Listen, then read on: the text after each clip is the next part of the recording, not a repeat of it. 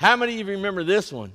Zacchaeus was a wee little man, and a wee little man was he. Yeah. How many of you cannot do that song without doing the motions? It's hard, isn't it? I get it because that's how we learn it. Joshua learns vacation Bible school songs, and then and then every song has motions to it, you know. And and uh, and there's some of them, like I said, it's a full body workout. And so uh, so you grab one of our recent vacation Bible school DVDs and uh, man, you get your workout. Well, this morning, um, we're going to look at Luke chapter 19. And Luke chapter 19 is about that wee little man, Zacchaeus, and his encounter with Jesus. And so I want us to look at that and see what we can pull away from that encounter and see what we can apply to our own lives. Now, I will tell you this I have one point this morning. One point. All I want you to do is remember one thing. Can y'all do that for me? Some of y'all, that's going to be hard. I understand. Uh, but I've, we're going to talk about how I've given you some resources to help you remember that. So let's do that. Which, as we begin uh, Luke chapter 9, verse 1. Now, Jesus entered Jericho and was passing through. A man was there by the name of Zacchaeus. He was a chief tax collector and was wealthy, and he he wanted to see who Jesus was, but because he was short, he could not see over the crowd. So he ran ahead and climbed a sycamore fig tree to see him, since Jesus was coming that way. When Jesus reached the spot, he looked up to him and said, Zacchaeus, come down immediately. I must stay at your house today. So he came down at once and welcomed him gladly. All the people saw this and began to mutter, He is gone to be the guest of a sinner. But Zacchaeus stood up and said to the Lord, Look, Lord, here and now I give half of my possessions to the Lord. And if I have cheated anybody out of anything, I will pay back four times the amount. Jesus said to him, Today salvation has come to this house because this man too is a son of Abraham. Now, this story is only recorded in the Gospel of Luke, it's not in the other three Gospels. And, and I, I think there's some there's some importance to that because if you understand who Luke is writing to, this is very, very important. See, Luke is writing to Gentiles, that's his audience. And what he wants them to know is that, listen, anybody, even a sinner, can have a relationship with Jesus. As we look at this, this story, as we look at this encounter, I want to give our context, our, our, our, message this morning some context. And there are three people I want us to look at Jesus, Zacchaeus, and the crowd. As we look at Jesus, we see in chapter 18 that he was on his way to Jerusalem via Jericho. Now, he had been up north in the Sea of Galilee, he was coming down. And uh, I'm doing it. If you look at your map, hey, y'all ever look at the maps in the back of your Bible? Man, use them. It gives you some context. And so feel free to look at it now. I don't care. Shoot out. Go for it. And uh, so he's up here to the Sea of Galilee. He's coming down. Here's Jericho. Here's Jerusalem. And he decides rather than go around Jericho to go through Jericho into Jerusalem. And in chapter 18, we see is that as he, as he approaches Jerusalem, as he, as he comes out, he's not even in the city yet, and he encounters a blind man, a beggar. And through that encounter, that man receives sight. Then he enters into Jericho, and as we read in this passage, the very first, his plans were to do what? To pass on through. It was just a spot on the road. It was just, you know, if you're going from Forest City or from Wynne to Jonesboro, you know, just going through Cherry Valley. If y'all live in Cherry Valley, I don't mean that in any demeaning way. It's just we, there's not even a stop sign there. We just go right through it. But as he's going through Jericho, he attracts a crowd, doesn't he? And the other thing we find is that he speaks directly to Zacchaeus. Now you have Zacchaeus, and he, we find out, is a chief tax collector. Not just a tax collector like the apostle Matthew was, he is a chief tax collector. He's in the organizational chart, he's up here. He's not just down here. And so He's in charge. He's a man of a position, a man of status, a man of influence, a man of power.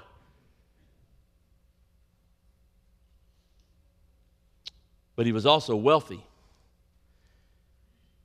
And he gained that wealth off the backs of his fellow Jews. His own people didn't like him. He didn't have many friends, probably, in the Jewish community. Because he earned his money by taxing them and paying the Roman government what they required, and whatever was over and above that, he got to keep.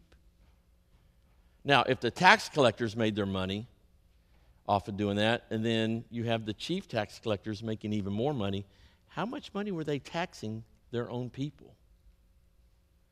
So he was probably not well liked in his own community, as we find out. We also find out he's short in stature. And I don't remember anywhere in the New Testament that defines somebody's height. But he was so short he couldn't see over the crowds.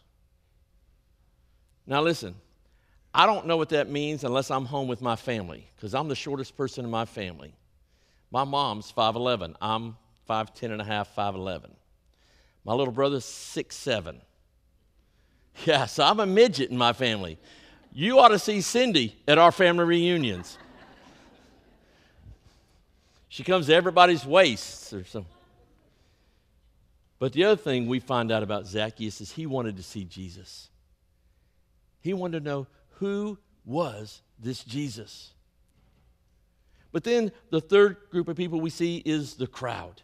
And in chapter 18, it says that after Jesus gave this blind man sight, they cheered for him. They praised the Lord.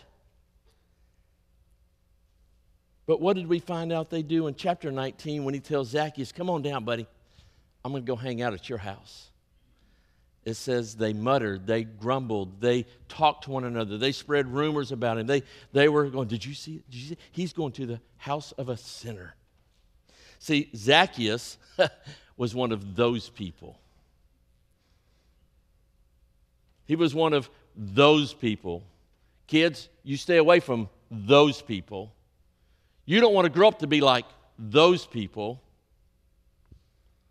Yet that was the very person Jesus had come to encounter, have this encounter with.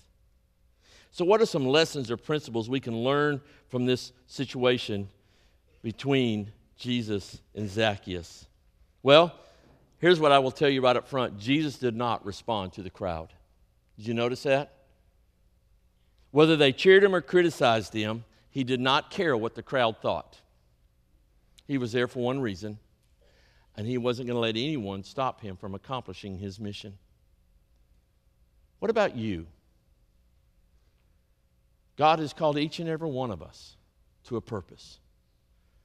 Do you let others influence you on whether you're going to accomplish that or not?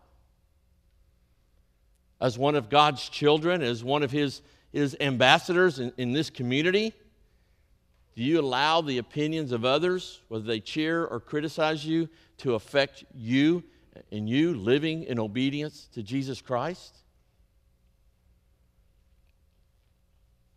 As Jesus entered Jericho, he was looking for one person to invest in, and that person happened to be a sinner sitting in a tree. It wasn't an accident that Jesus found Zacchaeus. Matter of fact, it was his mission. That's exactly why he was there. I think that oftentimes we read this passage and it's a great story, it's a great encounter, and man, we can learn a lot of it. But we often stop at verse 9 like we read earlier, don't we? But that's not the, the complete conversation. Matter of fact, Jesus has one more verse. He says, uh, he doesn't stop at verse 9. He goes and explains why he did what he did. In verse 10, he says, For the Son of Man came to do what? seek and save the lost. He came to seek and to save the lost. That was his heartbeat. That was his passion. That's why he woke up every morning. That's why he, he was here three years in ministry and then gave his life on the cross. It was his life mission. Let me ask you this question. If the lost mattered to Jesus then, should they matter to you and me now? Would y'all agree that yes, they ought to matter to us? They ought to matter not only to Wynne Baptist Church, but they ought to matter to us personally. We are the church. As you're sitting across the desk from a client, you're the church. As you're having lunch with family, you're the church. As you're hanging out with friends at the ball field, you're the church. As you serve in ministry here at Wynne Baptist Church, you are the church. And I honestly believe lost people ought to matter to you and to me, not just corporately, but personally.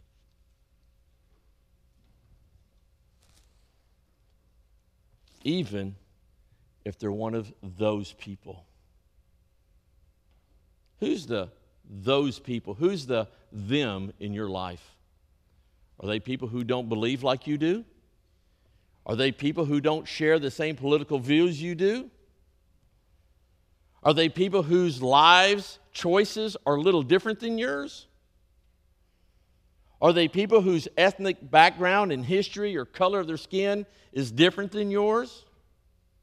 Are they people that come in here and maybe don't dress like you or smell like you? Are they those people? Because according to this scripture, that's exactly who he came to seek and save. Who is the those people in your life?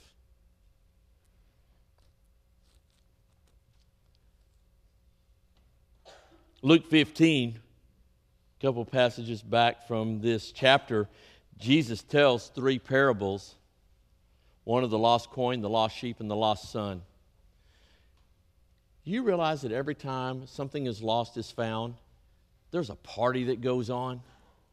Y'all ever read that at the end of that?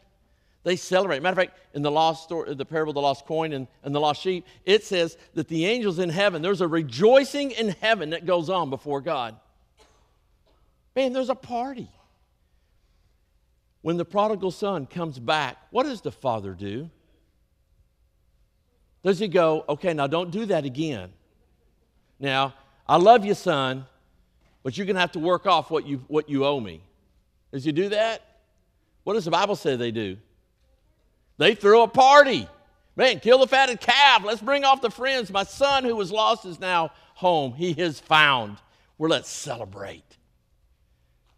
See, I, I, sometimes I think we forget that reaching the lost, we look at it more of as a duty than as an opportunity to celebrate and to throw a party.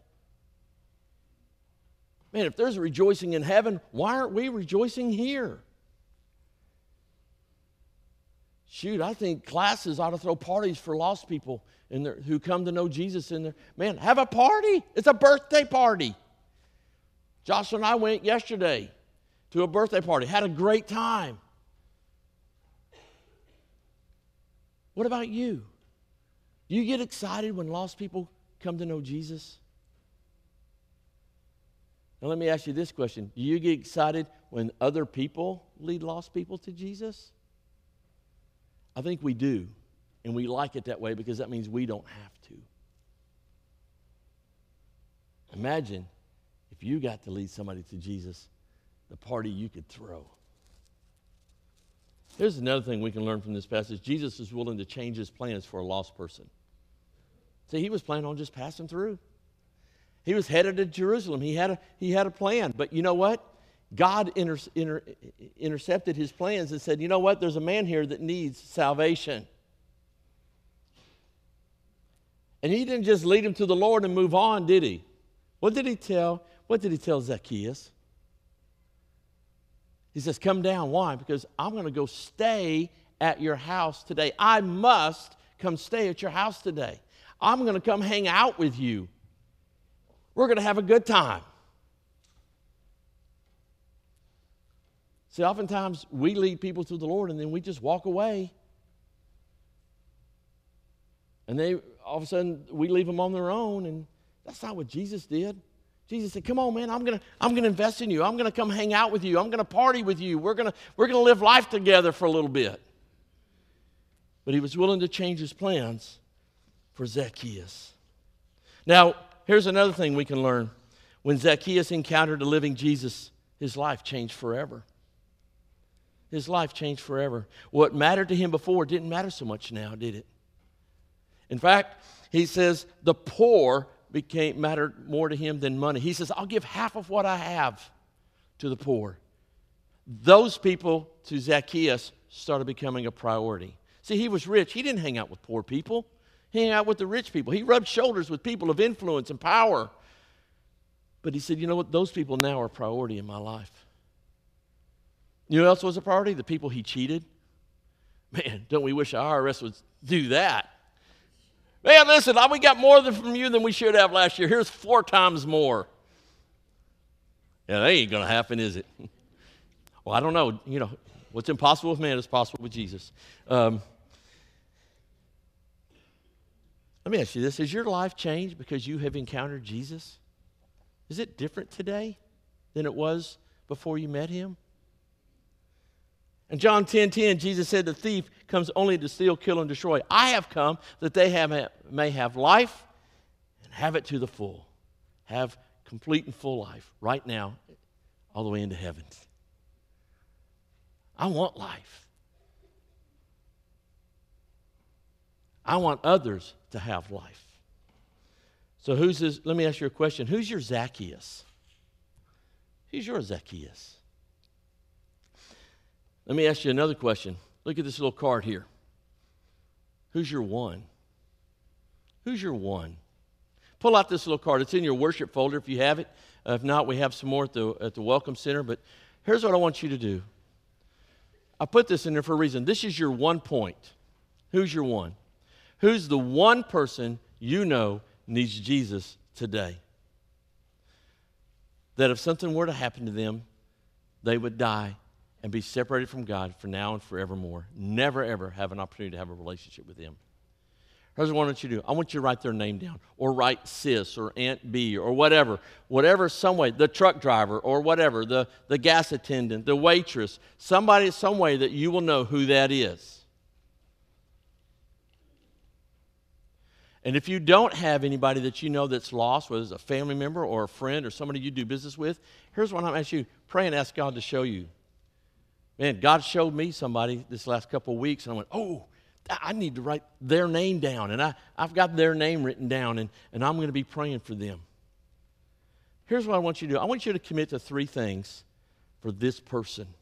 Just one. I don't want you to get five or six of these and pray for five or six. I want you to pray for one person. And here's what I want you to do. There's three things I want you to do. I want you to pray for their salvation over the next 30 days. I want you to pray for an opportunity to share the gospel with them.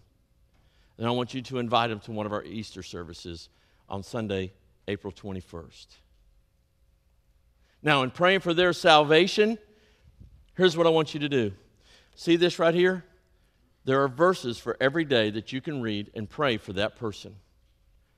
You can even go to uh, who'syourone.com and there's a prayer guide you can download and you can use to guide you during those. They have blanks where you can write the person's name and make it real personal. So you can do that. If you need one of those and you don't have access to the internet, uh, let our office know and we'll see if we can get you one. But you can write their name. Here's one you I want you to write their name. I want you to tear that off. I want you to keep this with you at all times so you can be praying with them continually. This one I want you to put where you have your quiet time, your prayer time, whether it's in your car, whether it's in your Bible, in your journal, wherever. And every day, write their name right here, and then every day you begin commit to pray for their salvation. Lord, you know they need Jesus. You know if something were to happen today, Lord, you know that they would die and go to hell and they would spend eternity apart from you. I don't want to see that happen. Begin praying for their salvation. Here's the, here's the uh, second thing. I want you to do. I want you to pray for an opportunity to share the gospel with them. I want you to pray for an opportunity to share the gospel. Now, you can use whatever method works for you. I was thinking about evangelism training. Y'all ever read in Acts where the Jerusalem church did evangelism training before they were dispersed because of persecution? Did y'all ever see that? You know, um, James had a class over here. Hey, before y'all leave home and leave all your goods behind, let me teach you how to share Jesus. They didn't. It says, as they went, they shared the gospel. You know why? Because they had encountered a living Jesus and their life was different, and they couldn't help but tell people as they went.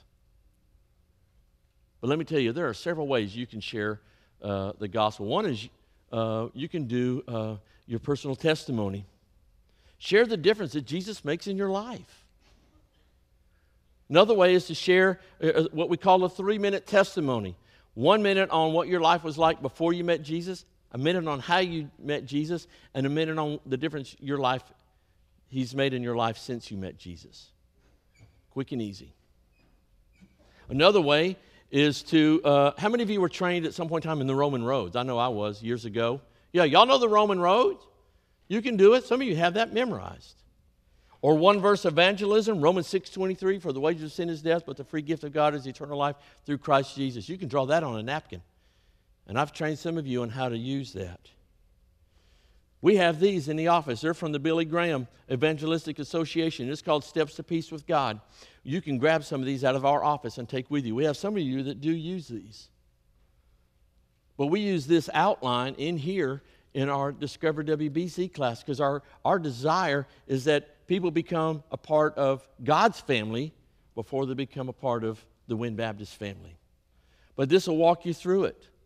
And you can practice going through it. You know what's funny? I had a friend in the last church who was going through an evangelism training, and he called his daughter and said, Hey, I'm, i need to practice this. Can I come over and practice this? He shared the gospel with her, just practicing. She says, Dad, I've never made that commitment. I've never prayed that prayer. I'd like to do that today. Practice. Share it with your friends. Say, Hey, can I just practice something on you? I am working on something. Um, we got this crazy pastor that thinks we ought to do this, and he's challenged us. So, but we've got these in the office. And listen, if we run out, we can get more. We got we can we can get more of these, so you can use this. It's a great tool to keep with you. Another another tool, a resource that you can use is called the three circles.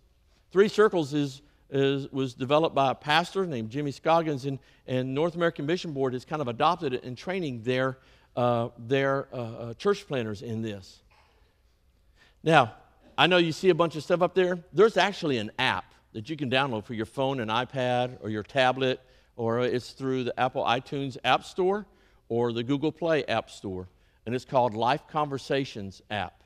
And it's the three circles. And you download it, there's a video that actually will show somebody how to do this. And we'll walk them through it. And you can actually use that video to say, watch this and tell me what you think. Or you can use the app and you actually lead them through it. And so you can download. I have it on my phone. I have it on my iPad so that if I meet somebody, I can just say, hey, have, let me see. Have you ever seen this before? I can share that with them. And so it's free. You can download it. You can use that. Listen, there are a ton of resources on the internet. Many of you know how to share Jesus. It's just got to be a priority. See, it became a priority that day because it was Jesus' mission. It's our mission as well, isn't it? And then here's what I'd like for you to do. The third commitment to make is invite them to one of our Easter services. On April 21st, Sunday, April 21st, we're going to have two worship services, 9 and 10:30. Originally, we had hoped that we could just have one, but when we look at the numbers, we're like, there's no way we're going to hold just one service. And so we're going to do two that day, 9 and 10:30, like we've done in the past. Invite them to come to one of those services and be your guest. So I'll sit with you, I'll pick you up. You can ride with me, whatever. We're not going to have Bible study, so you don't have to worry about, you know, uh, taking him to Bible study and then trying to get him here or meet him here just for worship. Just say, I'll meet you out front or I'll meet you in the back or whatever, and uh, I want you to come be my guest. We've created two, uh, two ways you can invite them. We have this big one for those of us who can't see very well. Um, we have this big invite, that, and, and I have people who like this size, and uh, you can invite your neighbors or friends or that person, especially that person who's your one, that you can invite them to one of our services. It has uh, our times here, it even has information here and a little map on the back, and, and so you can do that. We also have these size. Now, I like this size, it's a little business card because I can put it in my pocket. When I go to lunch, our, our server or somebody I encounter at lunch or, or Walmart or whatever, I can pull that out and say, I don't know what you're doing for Easter, but I'd love for you to be our guest at Wynne Baptist Church. We have a service at 9 and 10.30. Uh, you come to either one. And if you're coming, you could call the church and let me know, and I'll, I'll be glad to meet you. You could sit with us.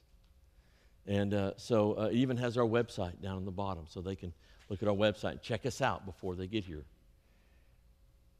So I want you to commit to three things praying for their salvation, praying for an opportunity to share the gospel and introduce them to Jesus, and number three, to invite them to one of our Easter services.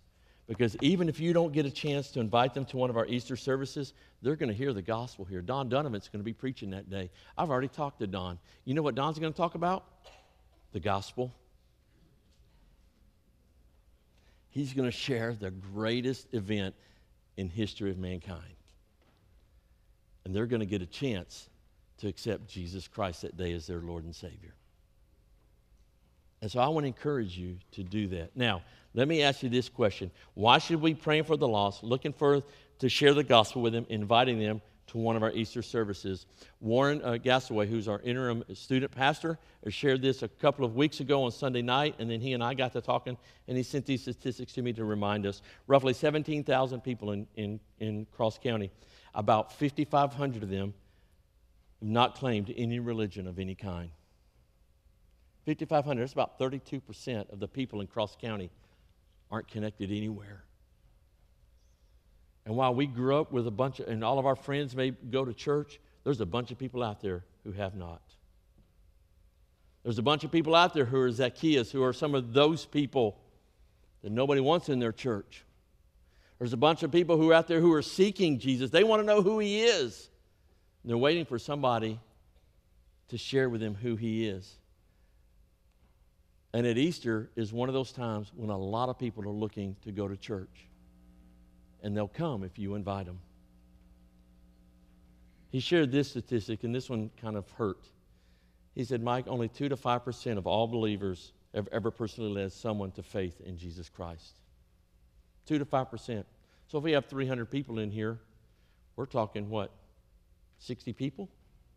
Six people? It's 2%.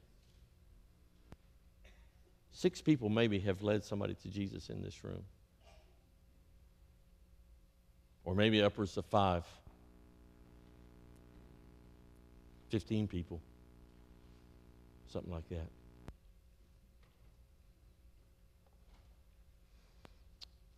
Who's your one? I believe this is important. I believe it's important not just to Wynne Baptist Church, but to the kingdom of God and to the community of Wynne Baptist Church. I believe it's important because churches have forgot about evangelism. Did you know a couple of years ago I went to an associational meeting? Did you know 16 churches in our association did not baptize one person that year? Why are we here then? Let's just shut the doors. It's the reason why people are, why churches are closing because evangelism has become a you go tell, not, man, I need to go tell.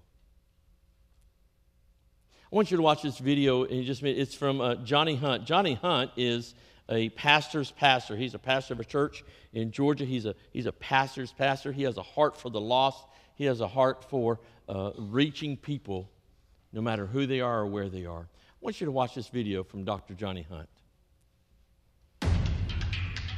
7.6 billion.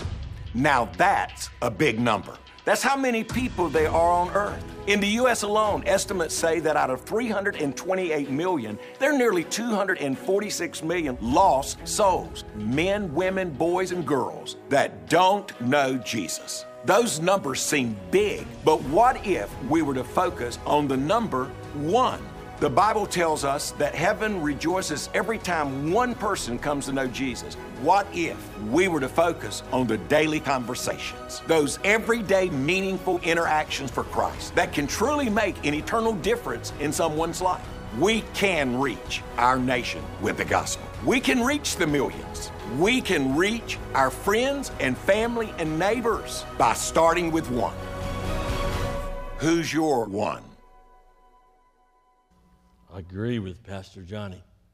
Who's your one? We can make a difference in our community, just one person at a time. As we close, I want to encourage you. During our time of invitation, you would bring this card and bring it up here and say, Lord, here's my one. I'm going to begin praying for their salvation right now. And you begin praying for them. Bring them to the altar of Jesus and say, I'm going to pray for this person. One person. I don't want you to get five of these and start praying for five. I want you to focus on one person and say, Lord, I'm going to pray to, for their salvation. I'm going to commit to praying uh, for, that I will share the gospel with them and invite them to one of our Easter services. Now, listen, some of you um, maybe haven't shared Jesus in a long time. Bill Fay, in his book, How to Share Jesus Without Fear, uh, says something I believe. We are commanded to make disciples. We are commanded in Acts chapter 1, verse 8, to be a witness for him. And if we are not doing that, it's called the sin of silence. Because both of those are commands. And if we're not doing it, we're choosing not to be obedient to Jesus. And so today, maybe you need to come forward and say, Lord, I, man, I confess I'm, I'm that guy or I'm that girl. I haven't, I haven't been faithful in, in, in sharing the gospel with lost people. And so I confess that to you to now. And then I lift up whoever, my one. Maybe you're here today and you are Zacchaeus. You've never met Jesus. You've never encountered this incredible, loving, living Savior who came to die on the cross to pay the penalty of your sins, who was buried and on the third day rose again and now sits at the right hand of the Father, ruling alongside him. And today you can encounter him. He could come and live in your life, change your life, help change your circumstances, change your attitude, change your mood, and give you life to the fullest. In a minute, we get through praying, we stand. If that's you, if you're a Zacchaeus, I'm going to be right here. And I want to come. I want you to come and say, Mike, I'm Zacchaeus and I need Jesus. And I want to introduce you to my Jesus who is willing to come and speak directly to you today.